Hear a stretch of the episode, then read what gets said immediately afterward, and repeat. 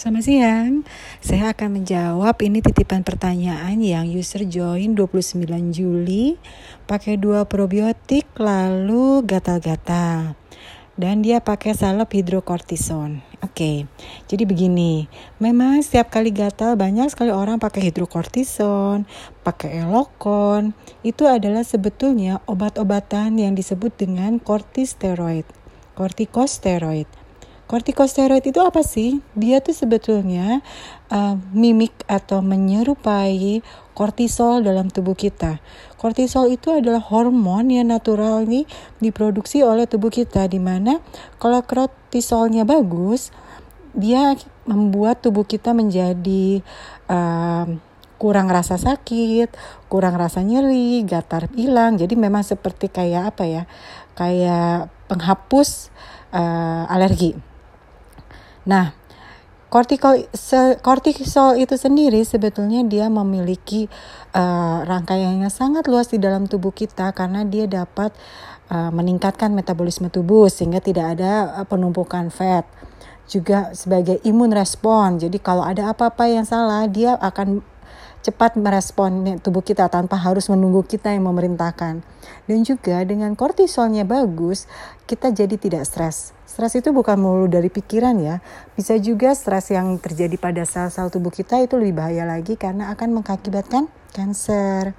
Nah, kortikosteroid itu sebetulnya untuk menekan inflamasi dalam tubuh. Jadi wajar aja kenapa setiap kali ada gatal-gatal orang atau dokter selalu memberikan kortisteroid, kortikosteroid.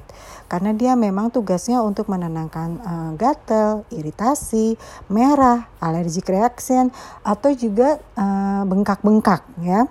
Nah, masalah utamanya adalah dia tadi memimik atau menyerupai dari zat yang hormon yang naturally diproduksi oleh kita sendiri yaitu kortisol. Semakin kita selalu menggunakan kortikosteroid itu menyebabkan apa? Tubuh kita jadi males. Dia nggak mau lagi dong membuat kortisol untuk apa? Udah ada bantuan nih dari luar. Nah, ini si user yang memutuskan memakai salep kortikosteroid, apakah pernah mencatat dalam setahun dia sudah pakai berapa kali? Karena penggunaan salep-salep ini sebetulnya ada batasan loh nggak boleh sembarangan dipakai dalam jangka waktu tertentu. Kortikosteroid sendiri dia dapat menyebabkan kalau keseringan selalu dipakai ya, dia akan menyebabkan kehilangan warna kulit. Kadangkala ada orang yang baru setelah berusia kulitnya menjadi banyak putih atau uh, vitiligo. Nah, itu sebetulnya karena kebanyakan kortikosteroidnya waktu muda. Atau insomnia atau gula darah menjadi tinggi. Bayangin, berat banget kan akibatnya. Lalu juga gara-garanya adalah jadi uh, visionnya jadi blurred apa ya, uh, jadi kayak rabun ayam. Juga meningkatkan appetite, jadi senang makan, senang ngemil. Nah, yang bahaya lagi dia mengiritasi perut. Ingat, ada hubungan antara gut dan skin. Sehingga apa pun yang kita oleskan ke skin, dia berpengaruh ke perut. Nah, ini mengiritasi perut. Kalau sudah begini, akibatnya seperti ini. Probiotik itu kan sebetulnya adalah penyeimbang mikrobiome kulit. Ingat ya, di kulit kita itu pelindungnya tuh adalah mikrobiome. Sehingga kalau mikrobiome berantakan, dia akan menjadi cepat luka, cepat alergi dan macam-macam. Jadi lagi diseimbangkan. Pada saat diseimbangkan, otomatis akan terjadi suatu sensasi atau suatu satu side effect yang kurang nyaman bagi yang kulitnya tidak pernah di uh, tidak pernah diatur. Apalagi kalau dia sering pakai kortikosteroid, goodnya udah jelek. Nah, untuk kasus yang ini coba hentikan dulu probiotiknya yang uh, topikalnya. Pakailah dia penguat goodnya. Apa itu penguat good?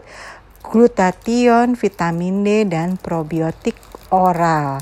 Nah, setelah goodnya kuat, baru boleh kita masukkan lagi probiotik untuk tubuhnya, ya. Jadi ini kan katanya di sini user udah pakai kiolik, udah pakai candida support, tapi apakah goodnya sudah bagus? Kalau goodnya belum bagus, nggak ada gunanya minum segala macam vitamin, segala macam obat, segala macam suplemen. Good hanya bisa bagus oleh probiotik, vitamin D, dan glutathione. Semoga bisa lebih dipahami ya. Terima kasih.